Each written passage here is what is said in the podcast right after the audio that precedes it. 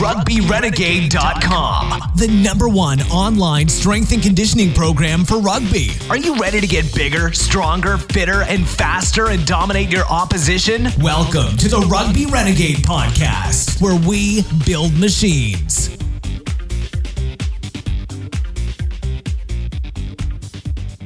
Hello and welcome to episode 25 of the Rugby Renegade podcast. Today's podcast is sponsored by Pro Athlete Supplementation. Check them out at ps-nutrition.co.uk.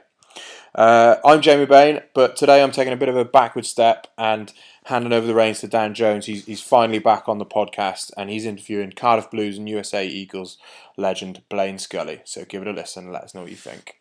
Guys, welcome to the Rugby Renegade podcast uh, with myself, Dan Jones. Uh, different voice this time. Usually we have Jamie Bain running the show, uh, but as we're based uh, here in Cardiff with Blaine Scully, USA Eagles co captain, um, a colleague of mine at Cardiff Blues, so I thought I would just as well uh, pick up the baton and do the interview myself. So, Blaine, welcome to the Rugby Renegade podcast. Good to have you on. Thanks for having me.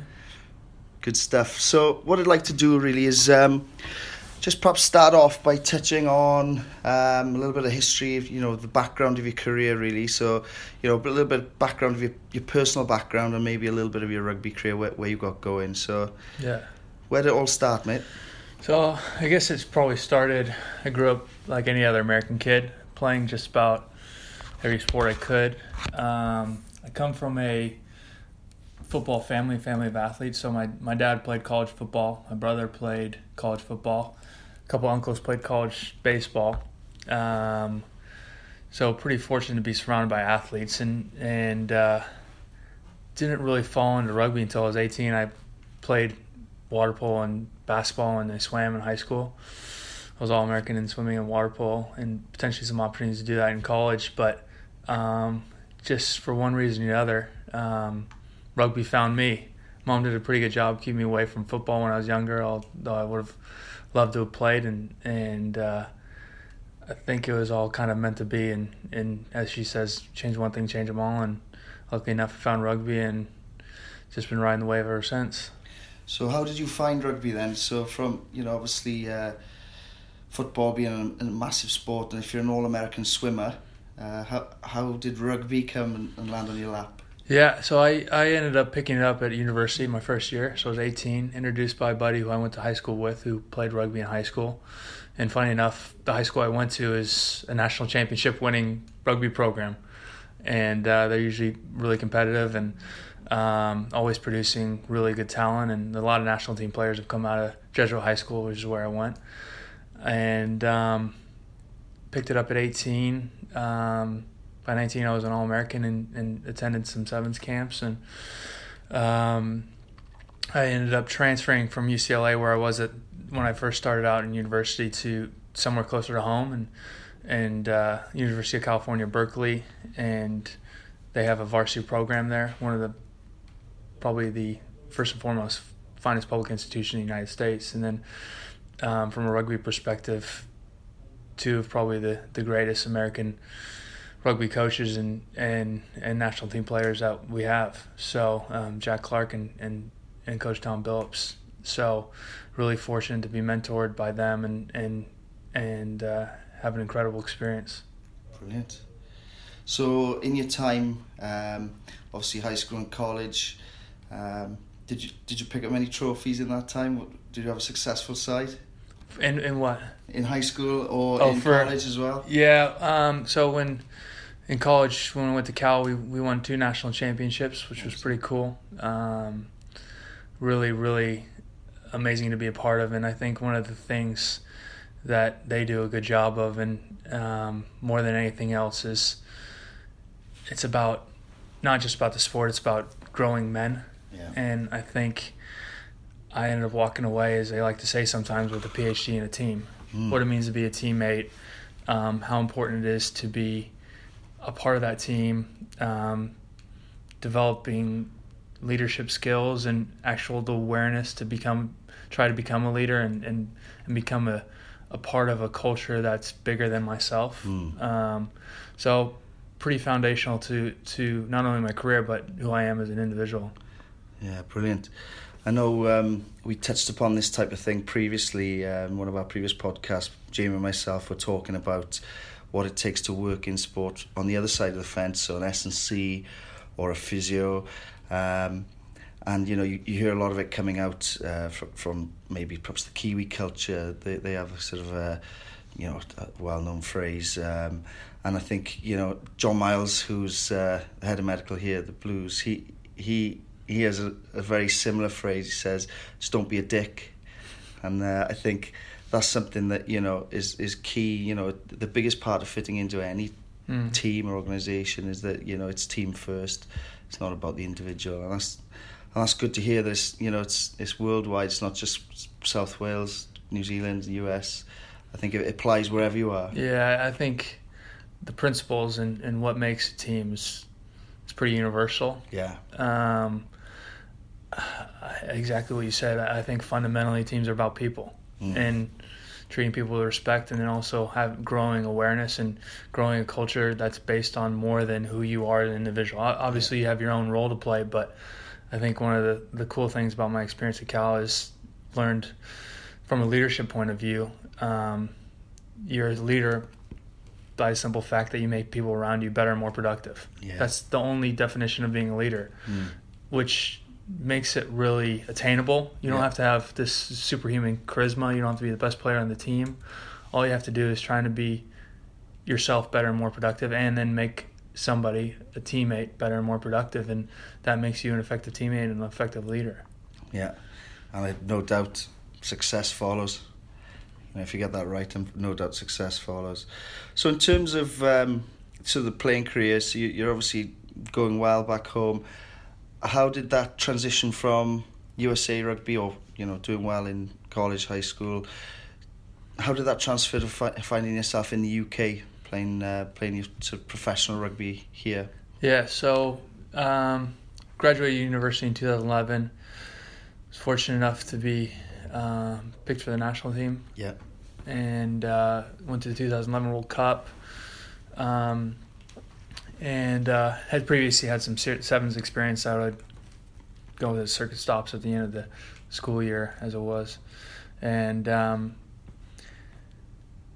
incredible experience down in New Zealand. And and I think uh, I knew before that moment, but kind of sunk in there is this is what I want to do. This is who I am. I want to I want to do rugby, and um, there wasn't really any other thing for me.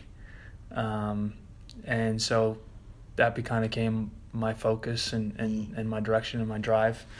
And really sought to apply myself wholeheartedly into playing overseas mm-hmm. and, and trying to make a living, making tackles for a living. Mm-hmm. And um, 2013, after I ruptured my Achilles in, in 2012, and uh, just before we were about to take off to Hong Kong Sevens, and uh, which I kind of call my character year, my character injury, which I think ended up hardening my resolve to to um, keep fighting and, and try to get to where I wanted to go. Um, and again, really fortunate to be supported by some amazing people I mentioned before, but Coach Tom Billups, who's, who's kind of been my mentor through this mm. process, he kind of said, "Come home and we'll heal you up," and and we did that. And nine months later, it was back in action and summer of 2013, I ended up on a two week trial in Leicester with no ex- no expectation really, other than I was going to give it my best shot and enjoy myself. Mm. And two weeks kind of turned into four weeks, which turned into four months, which turned into a year, and turned into another season. And here I am, almost five years later, and uh, it's been pretty incredible ride. And, and I mean, I think my journey isn't. Um, special. I think I've been very fortunate from young age to be supported by my family and, and then these amazing people I've kind of connected with along the path. Mm. Uh, from people in USA Rugby to you know, Coach Tom Billups and Jack Clark, who immense influence on my career, to Jordan Murphy's when I was at Leicester, and um, really good relationships there, and, and have just kind of grown from each opportunity and, and each interact, individual had an impact on on my development and mm. and kind of where I am today. It's good to hear um, you know, good for our listeners to hear as well. The sort of uh, the non-glamorous side of, of professional sport. Obviously, you know, a big thing that we put out is sort of injury prevention and, and, and rehab. And I think quite often people see the final product, which is that sort of, um, you know, extravagant dive for a score or, you know, picking trophies up. But there's always dark moments in a rugby mm. player's career. And it's interesting to hear you say that, you know, from the low point of tearing the Achilles, you know, 12 months later, or whatever it was, you're sort of uh, on trial at Leicester Tigers. So there's obviously a lot of hard work on in behind the scenes there, and I think it's uh, it's good for our listeners to hear that because you know I'm sure a lot of people have those tough times. And it's about I suppose digging in and, and not giving yeah. up really. Yeah, I think it's just all about decisions. Mm. You know, I think we consciously make decisions, consciously and unconsciously make decisions, mm. and um, I think you can either make the decision that's going to be the worst thing in your life, or you can make a decision that I can actually grow from this adversity. And um, there's probably a lesson I learned from my mom pretty early on. So when I was six, almost seven years old, seven years old, my mom was running for district attorney of Sacramento, and uh, during her election, she, she, went on to become the first woman ever to become elected in Major County. Um, my dad passed away, and um, for something like that to happen to to her, obviously this is something she'd been working for her whole life Hardy had spent a dozen years in the office, um, almost 16, and and kind of the what should be the um,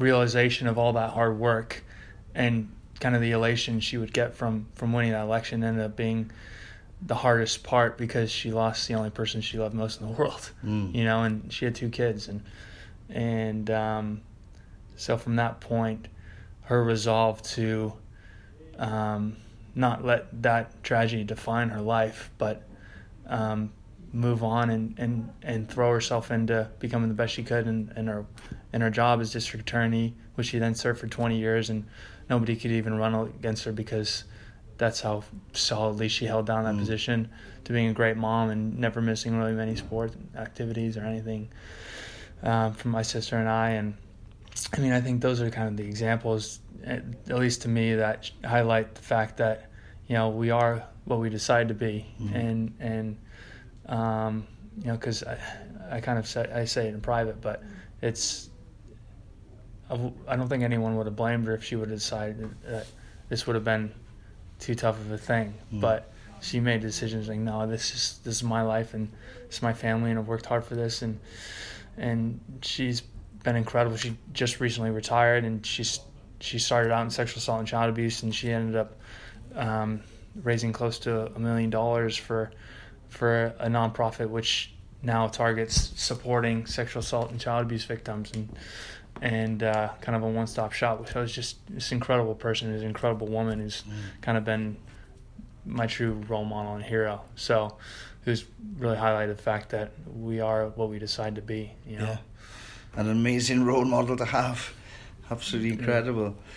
So, in terms of your um, your sort of your rugby S and C background, um, obviously what what we what we deliver is is support for S and C, and um, it's interesting that you know, you know the the UK has a huge amount of um, support for young athletes now. You know the modern professional game boys are really having contact with you know professional strength and conditioning coaches physiotherapists you know for injury prevention etc um, at a young age maybe 16 with some academies now in, in, in the UK and Ireland and, and uh, so I'm just interested in you know where that sort of um, early S and C started for you who was the biggest influence yeah. uh, on your sort of uh, strength and conditioning career in the early days and, and through to professional rugby yeah, so I mean, I think it is.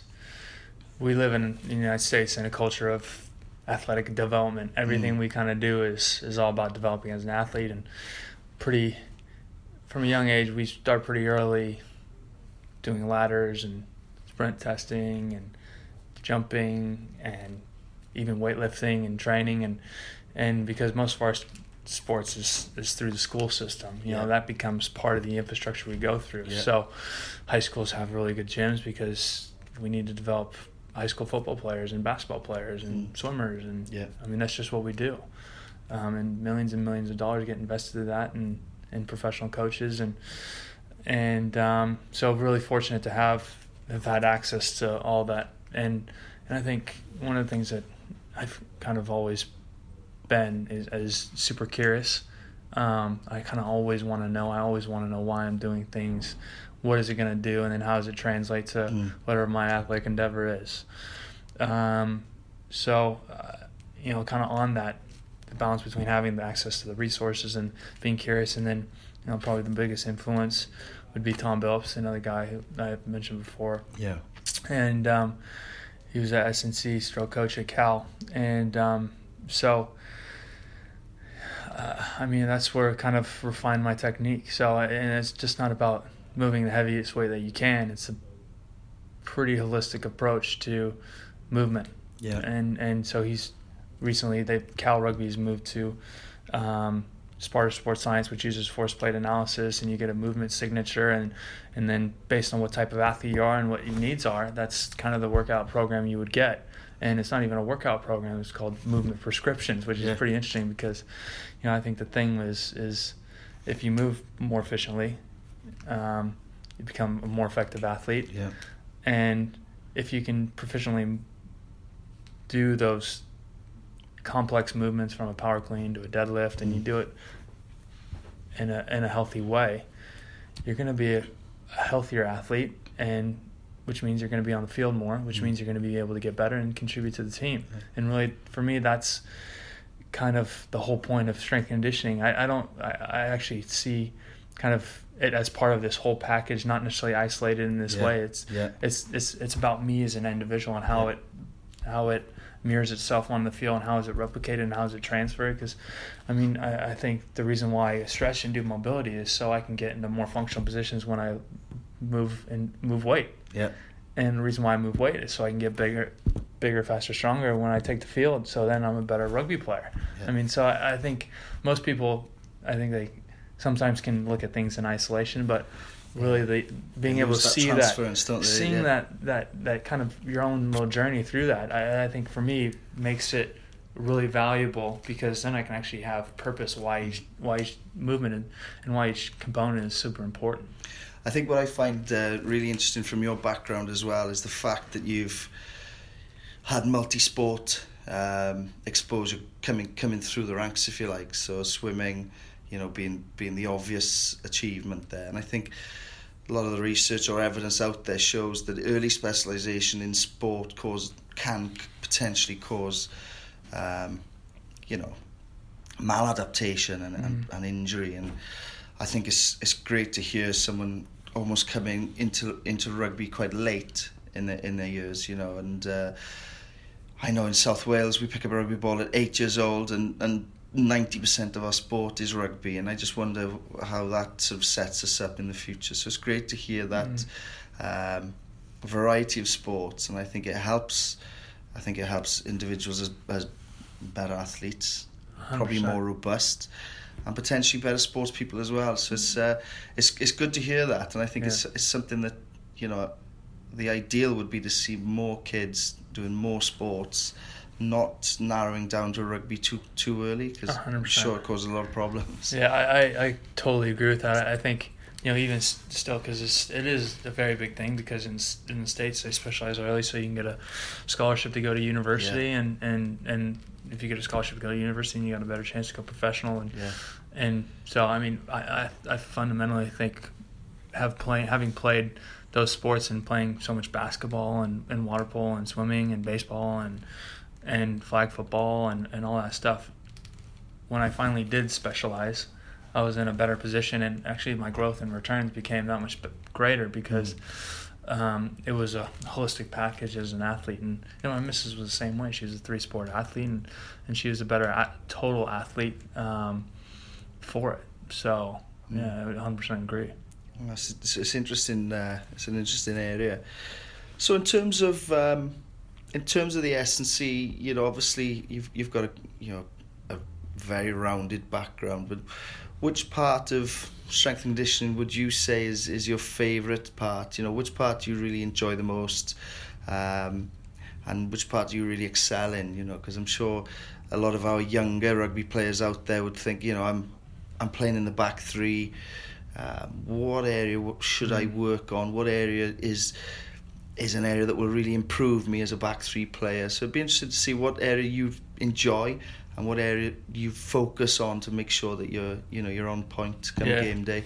Yeah, no. I, one thing I do love is I, I do love speed work, um, and uh, you know I, I kind of have the same workout, same warm up every single day, um, and it's usually speed running mechanic based. Um, and so when I get the opportunity to do some resisted sprints, so sled drags specifically, um, which I highly rate is actually my actually my favorite thing in the world is hill sprints. Mm. Um, just because I feel like that takes all the boxes for for what I need as a back back three player and specific to my athletic needs, which is ability to put force in the ground, move quickly, and have to do it a bunch of times a game. Mm. Um, so I found that the hill sprint has actually been a really good development tool for me.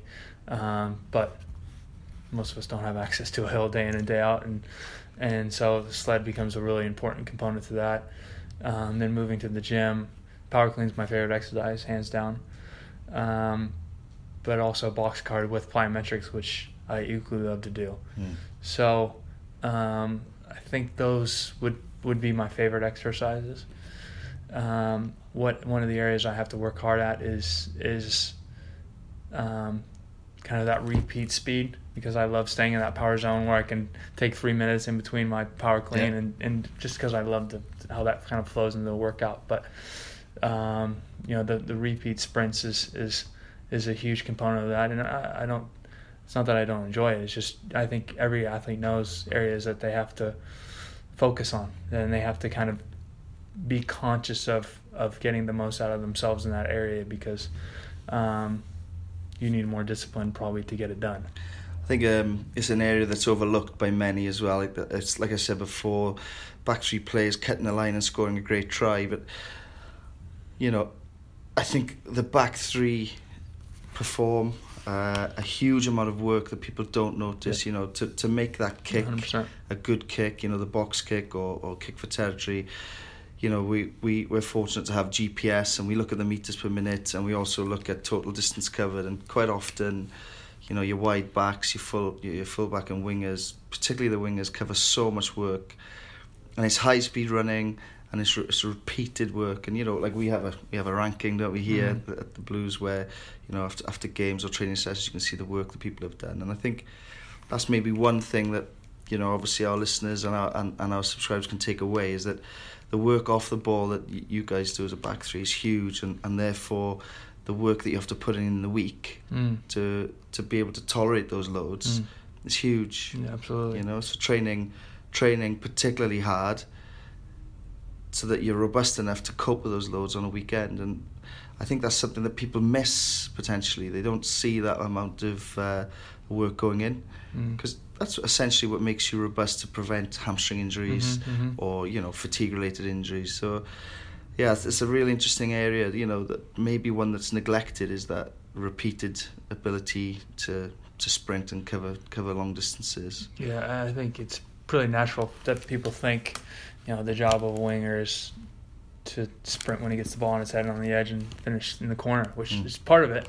But exactly what you said, the unseen part is probably gonna have to chase, chase the next, next kickoff. yeah, and that's a sprint moment. Yeah, you're gonna have to ch- chase the next box kick. That's a sprint moment. Yeah. You have to cover the backfield when the fullback has to close because there's an overlap. That's another sprint moment. So yeah. there's all these sprint moments, box card, yeah. in 80 minutes. So you can't just do one well. You have to yeah. be able to cope with an 80 minute game. Yeah, of course. That's a good. Uh, it's a good one to lead into the next question, really, in terms of. Um, know, we quite often ask which opposition player or or even teammate, um, you know, in the past uh, or present, um, do you respect the most for their sort of fitness or, or physical ability?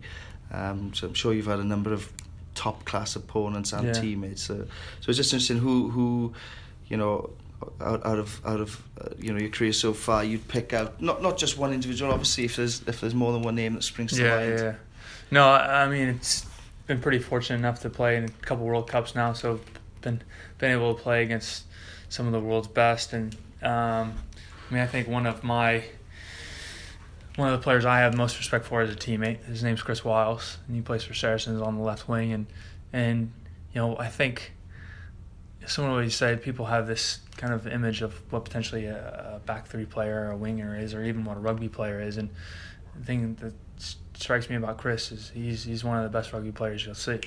Um, you might not notice the stuff that he does, but he's the most one of the most balanced athletes. He's strong, he's fast. His repeat fitness is, is world class, and, and and his skills on the ball are are equally as impressive. So, I mean, he's he's one I have huge amount of respect for, and and and it's not having all that is are just tools in the toolbox, but are you able to access those tools in pressure situations? And mm. he repeatedly does that for the series, and he did that for the United States when he played for us. And you look at somebody on the opposite wing, you know, Chris Ashton, yeah. and and talked about work off the ball. I think just watching him this past weekend, the reason why he scores so many tries is because he's sprinting from five meter line to five meter line, looking for another opportunity. Mm. So uh, I mean, those are two examples right there, and been able to play against Bryan Habana, and obviously pretty impressive character, um, and uh, played against him as when he played for Toulon, when he plays for Toulon, and, and also for the Springboks. So, uh, I mean, it's it is one of the the cool parts of our game is um, being able to compete against the best. Yeah. Um, but also, one of the foundational elements of our game is having respect for opposition and for teammates. So yeah. I think it's a really cool question because it kind of highlights all the stuff that rugby uh, was unique about rugby. Yeah, yeah. It's uh, I think we're fortunate. Really, there's, there's a huge amount of respect amongst. Um, players and you know it's off-field staff as well. You know, it's mm. once the game's over, there's you know, there's always that opportunity to discuss ideas, discuss you know what what people are doing well, what, what they're not doing well. It's uh, you know, it's great. It's you know, it's it's what we love about the game, isn't it? It's um, you know, it's interesting to hear you talking about uh, USA teammates, and it's obviously uh, a huge accolade that you're you know co-captain of the USA uh, Eagles side, and um, just talk to us a little bit about you know being part of that setup and how you know how proud you must be of you know leading that group of men and you know obviously representing your country. Um, you know, you represent your country every week at the Blues because every time we play a home game, we hear the chants USA, USA in the background. Um, so it's just be interesting to sort of get a bit of an insight to USA rugby and, and you know how you know how proud you are of you know representing your, your country really. Yeah, I mean, I think it's it's the highlight for me. Um, it's who I am. It's I kind of I'm an American rugby player um, which might seem like a uh, like a funny thing over here sometimes, but uh, I'm I'm pretty proud of that, and um, we're at a pretty interesting moment right now in the states. From a youth level, it's one of the fastest growing team sports, and and awareness is raising because of the Olympics and how well our sevens guys are doing week in and week out, and yeah. top five in the world right now, which is incredible. And doing an amazing job. Hopefully, they can crack on this weekend, and um, you know, so we have this kind of groundswell of momentum, kind of building to a movement, and to be a part of that and representing the Eagles, um, and and the United States is everything to me, and and to the teammates, and the teammates that stand shoulder to shoulder with me. So uh, I think the the important thing to that I consciously uh, remember is uh, it's not necessarily about me and and and it's about the jersey and the flag on the jersey and the opportunity to represent that for a short amount of time is something to be really grateful for. So the thing that that I try to do every time I'm able to put it on is is wear it with pride and, and also try to leave in a better place than I found it. That's great. And obviously, um, you know, a lot of people are obviously aware of your on-field um, sort of commitments and, and exploits uh, in terms of USA Rugby, but I don't suppose too many people would be aware of your, your activity off field. Um, what I'm referring to is, you know, you're, you're one of the founders or the founder of uh, the USRPA, so the, the US Rugby Players Association, which, you know, for, for someone like, obviously I'm a physiotherapist and have a massive interest in player welfare. Um, you know, it's, it's what we spend our time, time doing is, is, you know, protecting player welfare and trying to drive those, uh, you know, that side of our sport. So, you know, it's it's something that I'm really interested in to see a current player driving sort of player welfare for the for the benefit of, of future sort of Eagles and and and, and young um, American rugby players. So it'd be interesting to hear a little bit about yeah. that and, and how that's come about and, and, and how, how that's developing. Yeah, well, we we tried to do it for a number of years and. Um, you know, I think we've we've been pretty fortunate that we now have a kind of a group of really committed players. Um, both recently retired. James Gillenwater, who's was a former sevens captain, who's been pretty instrumental.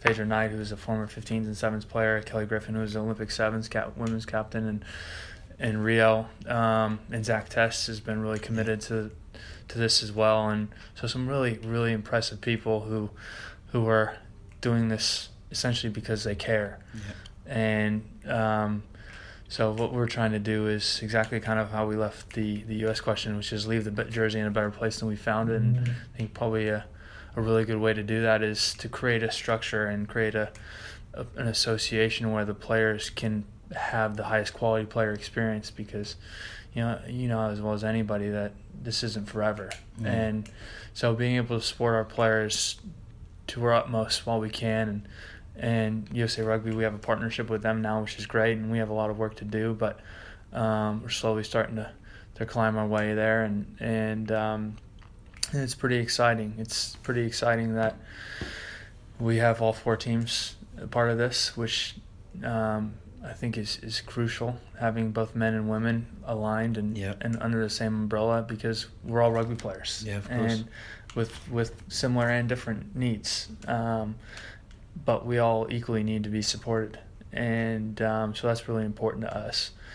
And um, I think being able to to help people through their career at the at the beginning of their career, middle part of their career, and then with career transition is is is a huge thing. And now as as we've starting to grow as a, as a sport and evolve into players and athletes who only experience has ever been professional and being able to to help with a framework for them to, to maximize their career, but also leave themselves in a position to be successful after in their second career. Mm. Because you know, honestly, there's there's not many people in rugby who aren't going to have a second job when when they retire, mm-hmm. and um, I think it's important that people have the option to make their own decisions on what they want to do. Yeah.